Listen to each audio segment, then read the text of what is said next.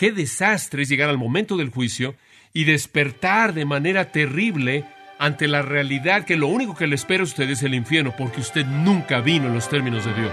Y entonces les repito, amados, examínense ustedes mismos si están en la fe, pruébense ustedes mismos.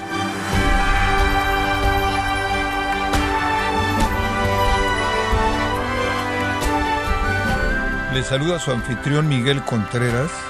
A la bienvenida a Gracia a vosotros con el pastor John MacArthur. Hablando de una conversión verdadera, Jonathan Edwards dijo, la prueba suprema de una verdadera conversión la constituyen las afecciones sagradas, que se manifiestan en un celo por las cosas santas y un ardiente deseo por Dios y la santidad personal. ¿Posee usted, estimado oyente, esas afecciones sagradas que le afirman en su fe? Hoy, John MacArthur examina el tema de la salvación genuina conforme le muestra las características de la fe que salva, parte de la serie Examínese a sí mismo, aquí en gracia a vosotros. La cena del Señor creo yo que es el acto de adoración más maravilloso, más sagrado y más excepcional que la sangre de Jesucristo compró, que la iglesia de Jesucristo puede experimentar. Y entonces la mesa del Señor es especial. Vengo a la mesa del Señor con tanta frecuencia como puedo. Y con mucha frecuencia en mi propia vida tomo las cosas más comunes en mi mano y en mi corazón se vuelven símbolos del cuerpo y la sangre de Jesucristo. Y sin embargo, conforme pienso en esto, hay muchos cristianos quienes rara vez o nunca vienen a la mesa del Señor, así como hay muchos que nunca son obedientes en el bautismo. Y creo que mi enfoque siempre ha sido, bueno, quizás simplemente son ignorantes, no entienden la importancia de la mesa del Señor o no entienden la importancia del bautismo. No saben lo que es dar un testimonio público en obediencia al acto del bautismo. No saben lo que es tener comunión con Jesucristo y el cuerpo y celebrar la cruz. Simplemente son ignorantes. Y creo que también me he dicho a mí mismo, quizás simplemente son desobedientes, quizás simplemente están actuando carnalmente. Últimamente he estado pensando en que si alguien no tiene deseo de dar testimonio en el bautismo, y si alguien no tiene comunión en la mesa del Señor, quizás no es que es un cristiano débil, quizás es que no es cristiano en absoluto. Podrían pensar que lo son, pero no lo son. ¿Qué hay acerca de usted? ¿Es usted un cristiano? Dice usted, bueno, soy cristiano. Yo creo. Yo tomé una decisión por Cristo y créame, hay muchas personas que apuntan al pasado para verificar el cristianismo o para verificar la salvación y la Biblia nunca apunta al pasado. La Biblia nunca habla de una decisión en el pasado. ¿Realmente es usted cristiano? Dice usted, bueno, yo vine a Jesús, yo invité a Jesús a mi vida. ¿Es eso suficiente? Permítame mostrarle algo. Todos sabemos que 1 Corintios capítulo 11 habla de la comunión. Permítame recordarle brevemente lo que dice. 1 Corintios capítulo 11 en el versículo 27. De manera que el que comiere de este pan y bebiere de esta copa del Señor indignamente, será culpado del cuerpo y de la sangre del Señor. Ahora eso es bastante fuerte. Le voy a decir una cosa. ¿Sabe lo que es peor que nunca venir a la mesa del Señor? Venir a la mesa del Señor cuando usted no merece estar ahí. Eso es peor. Porque hacer eso es comer y beber indignamente y ser culpado del cuerpo y de la sangre del Señor. Y entonces el versículo 28 dice, Por tanto, cada uno de vosotros examines a sí mismo y coma así del pan y beba de la copa, porque el que come y bebe indignamente come y bebe juicio para sí. Es muy serio venir a la mesa del Señor. Es serio el hecho de que un creyente venga a la mesa del Señor mientras que está entreteniendo el pecado en su vida. Es serio que un cristiano venga a la mesa del Señor cuando no se arrepiente de todo y desea sobre cualquier otra cosa la justicia y la santidad y se vuelve de cualquier pecado conocido. Es serio. Pero lo que es inclusive más serio es venir a la mesa del Señor y beber indignamente porque usted no es cristiano en absoluto. Pablo llama a examinarnos en otro pasaje y quiero que observe esto está en el último capítulo de Segunda de Corintios, capítulo 13, versículo 5, y quiero que observe lo que dice. Segunda de Corintios 13, 5, solo la primera oración. examinaos a vosotros mismos si estáis en la fe. Pruébelo. Eso es lo que está diciendo. Pruébense ustedes mismos. Usted le dice a alguien, ¿es usted cristiano? Sí. ¿En qué se basa eso? Bueno, hace tantos años atrás tomé una decisión. Eso no significa nada. La Biblia nunca verifica la salvación de alguien en base al pasado. Siempre es en base al presente. Y si usted no tiene la prueba evidente de la salvación real en su vida ahora, hay una posibilidad muy real de que usted no es cristiano en absoluto, sin importar lo que sucedió en el pasado. Así que examínese usted mismo para ver si usted está en la fe. Pruébese a sí mismo. Dice usted, John, ¿cómo hago eso? ¿Cómo sé si realmente soy cristiano? Yo, yo creo. Quizás inclusive fue bautizado. Voy a la iglesia. Yo creo que soy cristiano. Acompáñeme a Mateo capítulo 5 y descubrámoslo. Cuando Jesús había llegado a la escena, los judíos ya habían decidido en qué consistía el vivir de manera correcta. Ya habían diseñado su propio código, ya habían desarrollado su propio sistema. Y ellos habían establecido de manera precisa lo que era ser santo y todo era externo, todo era justicia personal y obras. Y Jesús vino y despedazó eso y él dijo, quiero darles un nuevo estándar para vivir. Quiero darles un nuevo criterio mediante el cual evalúen si son redimidos o no.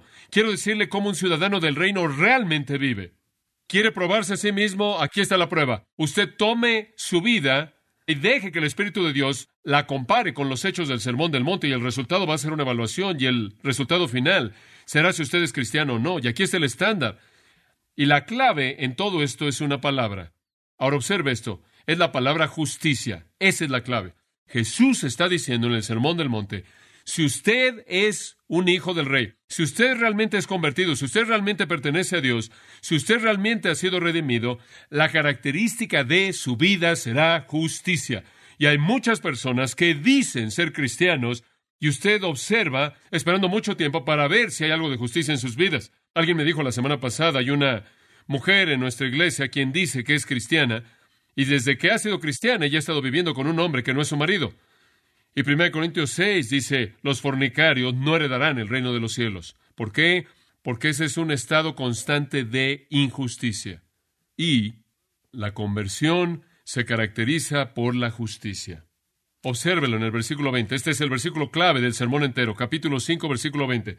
Jesús dice, porque os digo, que si vuestra justicia no fuere mayor que la de los escribas y fariseos, no entraréis en el reino de los cielos. Escuche, iban al templo diariamente, pagaban sus diezmos, ayunaban, oraban, eran fanáticos religiosos, por así decirlo.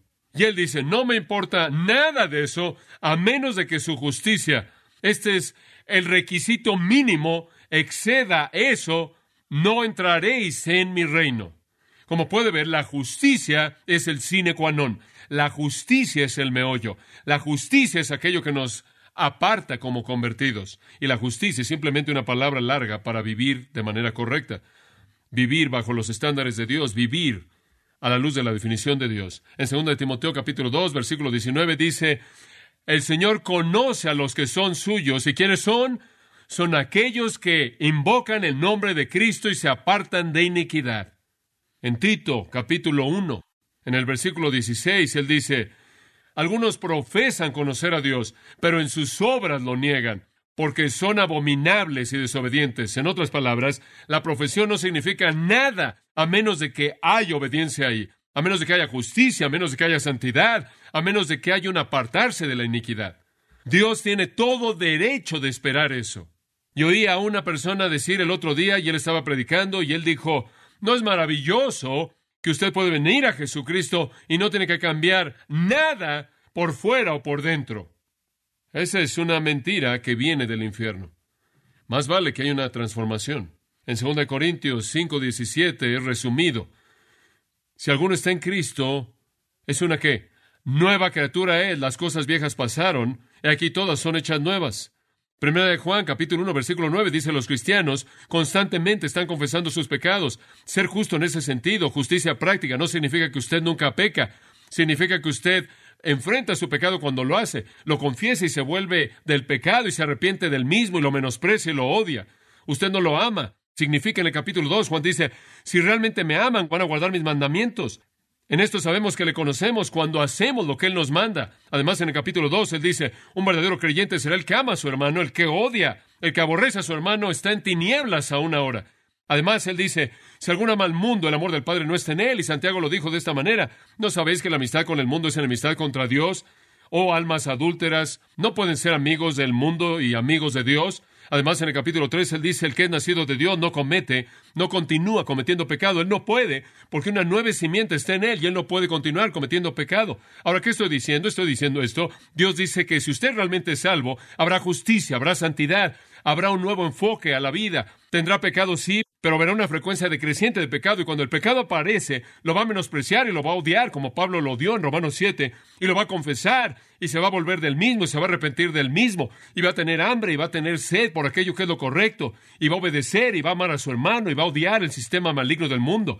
Así es, si usted realmente es salvo, usted no puede decir, bueno, soy cristiano y puede continuar bailando un vals por el mismo camino antiguo en el que he estado. Pruébelo. Dice que es cristiano, pruébelo. Me imagino que ya no estoy contento con decir que si usted dice que es cristiano, usted debe serlo, y si usted tomó una decisión en algún lugar, en una reunión, en alguna conferencia, y caminó por un pasillo y entró en algún cuarto y alguien lo hizo atravesar por unos pasos en un pequeño libro, lo que sea, o lo que sea está bien, no creo que ni siquiera ese es el criterio bíblico de la salvación. El criterio bíblico de la salvación es, en este momento, cómo es su vida ahora. Dice usted, ¿cuáles son los estándares? Veamos Mateo capítulo 5 al 7. Ahora quiero que vea el criterio. Jesús se siente y nos enseña los principios de vivir en su reino. Y aquí es donde comienza. Bienaventurados los pobres en espíritu, versículo 3, porque de ellos es el reino de los cielos. Y el griego enfático es indicado aquí. Solo de ellos, únicamente de ellos, de nadie más más que de ellos. En otras palabras, los únicos que entran al reino son aquellos que están quebrantados en su espíritu, aquellos que enfrentan su bancarrota espiritual, aquellos que se ven a sí mismos como pecadores, aquellos que saben que por dentro no pueden traerle nada a Dios, están azotados por su pobreza en términos de su propio espíritu, no tienen nada en qué depender, no tienen esperanza para sí mismos, pobres en espíritu. Y el resultado es, en el versículo 4, ellos lloran y de nuevo enfáticamente, y solo ellos serán consolados. Las únicas personas que reciben salvación, dice él, las únicas personas que llegan a entrar a su reino son las personas que están quebrantadas por su pecado y que lloran por su pecado. Y después en el versículo 5 son personas que están aplastadas y llevadas a ser mansas. Solo ellas heredan la tierra, solo ellas son los ciudadanos del reino. Y lo que lleva todo esto cuando usted está quebrantado en espíritu, está llorando y está aplastado para ser manso, en el versículo 6, usted va a tener hambre y sed de justicia y solo ellos serán llenados. Escuche, si usted no vino a Jesucristo quebrantado por su pecado, si usted no ha venido a Jesucristo literalmente despedazado hasta las profundidades mismas de su ser por su pecaminosidad, si usted no ha llorado por su pecaminosidad, si usted no tiene hambre y sed de justicia más que cualquier otra cosa, hay una muy buena probabilidad de que usted ni siquiera es cristiano. Ese es el criterio que nuestro Señor da. En primer lugar, lugar, él dice, habrá una entrada apropiada al reino. Allí es donde comienza el sermón del monte. Un ciudadano del reino puede ser determinado por su propia abnegación, el menospreciarse a sí mismo, su propio sentido de bancarrota y de saber que no posee nada más que su pecado. Hay muchas personas que vienen a Jesucristo porque creen que a Él le gustaría tener lo que ellos tienen. Podemos enfrentar eso también. Decimos, ¿no será maravillosa si tal o tal persona famosa se volviera un cristiano? Porque, hombre, el Señor podría. Él no necesita eso.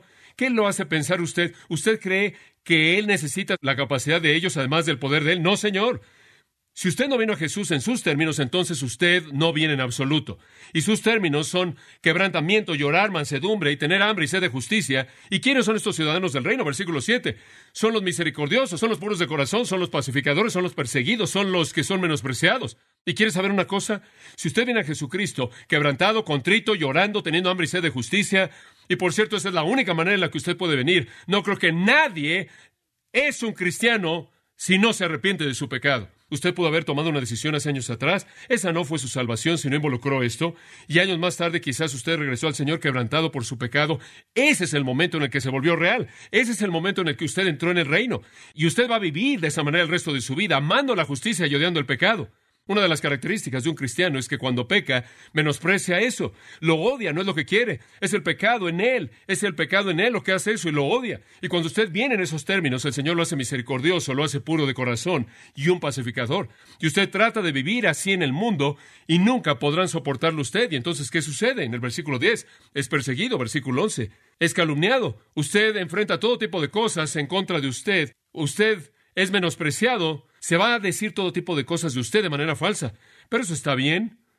Esté contento. ¿Por qué? Esté feliz. ¿Por qué? Porque usted es un ciudadano del reino. Ahora, lo primero que quiero que vea entonces es que si usted realmente es cristiano, usted viene en esos términos llorando por el pecado. Ahora, lo segundo acerca de esto, examínese a usted mismo. Si usted no es cristiano, no solo la entrada al reino va a ser en esta condición, sino que su testimonio también será diferente. Y ahí es a donde entra el versículo 13. Vosotros sois la sal de la tierra y después en el versículo 14, vosotros sois la luz del mundo. Ahora escucha lo que voy a decir. Si usted realmente es cristiano, su testimonio va a ser claramente distinguible del resto del mundo. Eso es lo que está diciendo. Como puede ver, el mundo es como carne que está en estado de putrefacción. Está pudriéndose. Y usted sabe que la sal es un preservador. Y estamos aquí en el mundo para preservar la decadencia y la destrucción del mundo. Esa es la razón por la que la tribulación es tan horrible cuando la iglesia ya no está y la sal es quitada. Y estamos aquí para preservar esto y somos distinguidos del mundo. Somos una agencia preservadora en medio de una civilización decadente y que está en estado de putrefacción. Y debemos ser una luz que está colocada en un monte, y debemos ser sal que tiene sabor. En otras palabras, Él está diciendo, no solo si tú eres cristiano, vienes por el camino correcto, sino que vas a tener un testimonio que es distinguible, que es identificable de manera clara del resto del mundo. ¿Qué acerca de su testimonio? Es muy evidente a la gente que le rodea que usted es diferente o hace lo que todo mundo hace. ¿Está en el flujo de la vida con el resto de la gente? Cuando usted se volvió un cristiano, ¿cambió las cosas en su vida? Si no fue así, entonces no pasó nada. No pasó.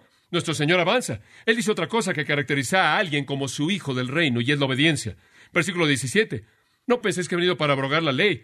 ¿Piensan que he venido a hacer un lado a los profetas? No, sino a cumplirlos. De hecho, ni una jota ni una tilde pasará de la ley, y os digo que cualquiera que quebrante el más pequeño de estos mandamientos, y así enseña a los hombres, muy pequeño será llamado en el reino de los cielos, pero el que los haga y los enseñe, él mismo será llamado grande en el reino de los cielos. Y entonces él procede a decir que su justicia más vale que exceda la de los escribas y los fariseos. El punto es este.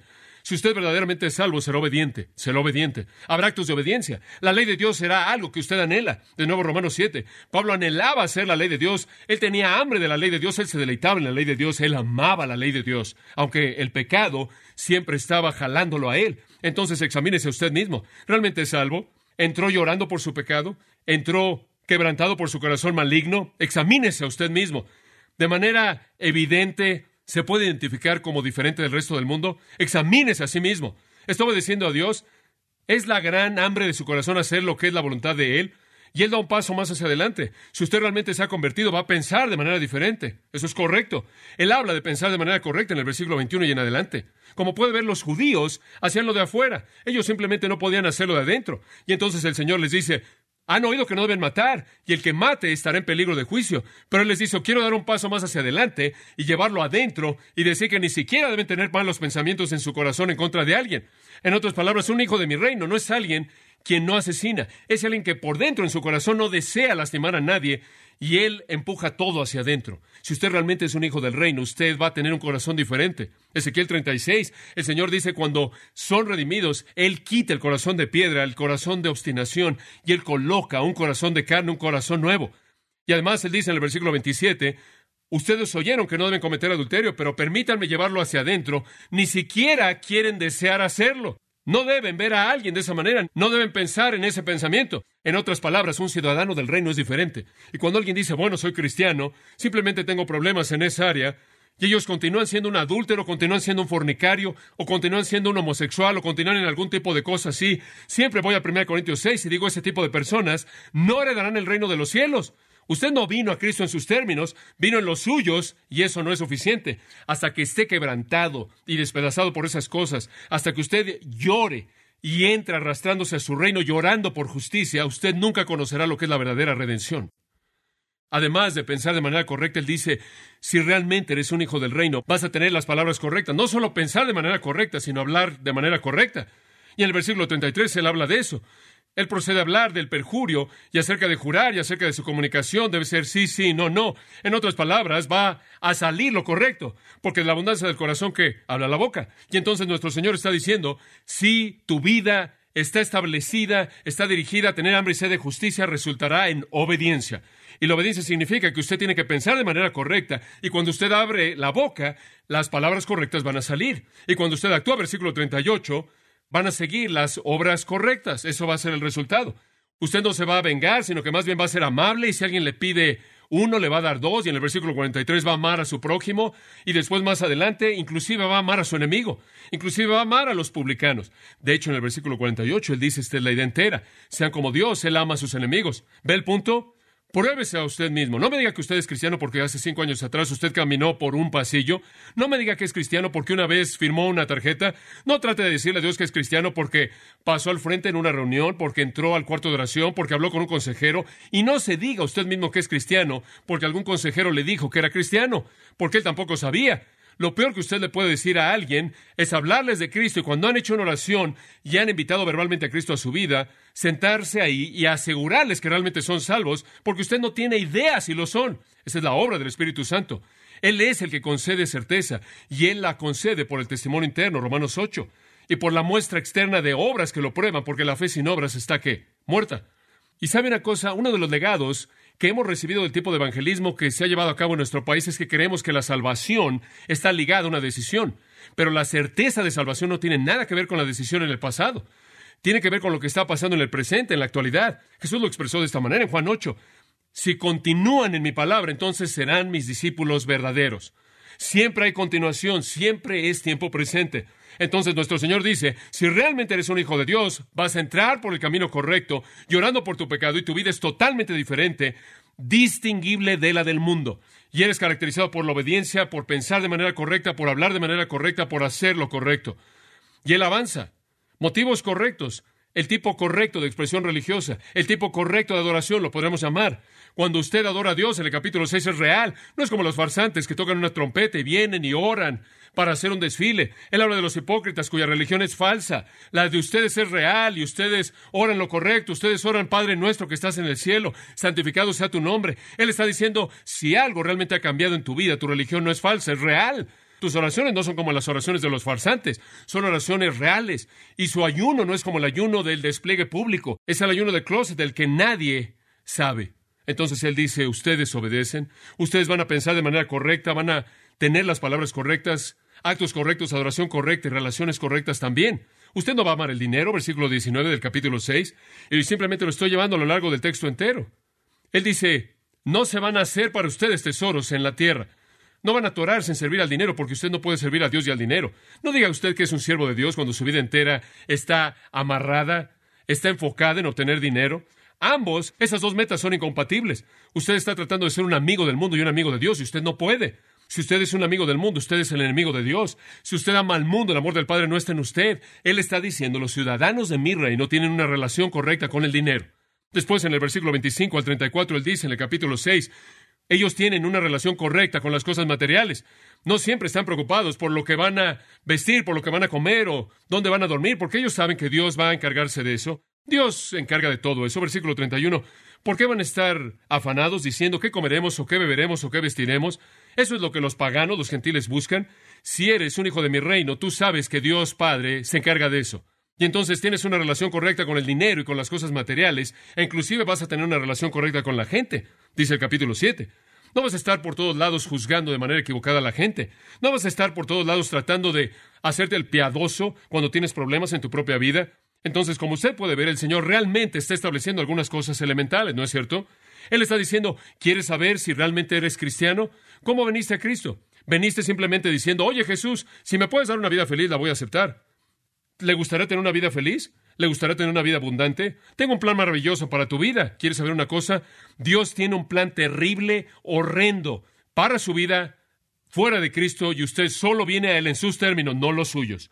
Entonces, usted viene quebrantado, contrito, despedazado por su pecaminosidad, y Él lo cambia inmediatamente y le da un nuevo corazón y usted es diferente. Usted se convierte en la sal y en la luz y está en un monte y el mundo lo puede ver y entonces se puede distinguir si realmente usted es cristiano y su vida se caracteriza por un hambre de justicia. lo cual significa que usted va a querer obedecer más que cualquier otra cosa. Y eso va a resultar en pensar de manera correcta y hablar de manera correcta y actuar de manera correcta y tener un tipo de adoración correcta y un tipo de relaciones correctas. Y sabe una cosa, inmediatamente alguien va a decir, bueno, ¿quién puede llegar a vivir así? Muy bien, me da gusto que usted llegó a ese punto, porque no puede. ¿Quiere saber una cosa? Todo eso es imposible. Se lo puedo ilustrar al ver Mateo 19. Mateo 19, versículo 23. Jesús le acaba de hablar al joven rico. Le dijo que vendiera todo lo que tenía, se lo diera a los pobres y después viniera y lo siguiera. Y el rico amó su dinero más de lo que él amó a Jesús y entonces él tomó su dinero y se fue. Ahora observe lo que Jesús dice. De cierto os digo que un hombre rico difícilmente entrará al reino de los cielos. Y de nuevo os vuelvo a decir, ahora escuche esta afirmación. Es más fácil que un camello entre por el ojo de una aguja que un hombre entre al reino de Dios. ¿Ve usted lo que está tratando él de decir? No tenemos los recursos por nosotros mismos, no podemos hacerlo. La única manera en la que alguien llega a entrar al reino es cuando se da cuenta de que no puede. Y se despoja de todo hasta quedar desnudo. Y regresa a Mateo 5.3, quebrantado en espíritu y llorando y teniendo hambre y sed de justicia, lo cual es absolutamente imposible que él llegue a alcanzar.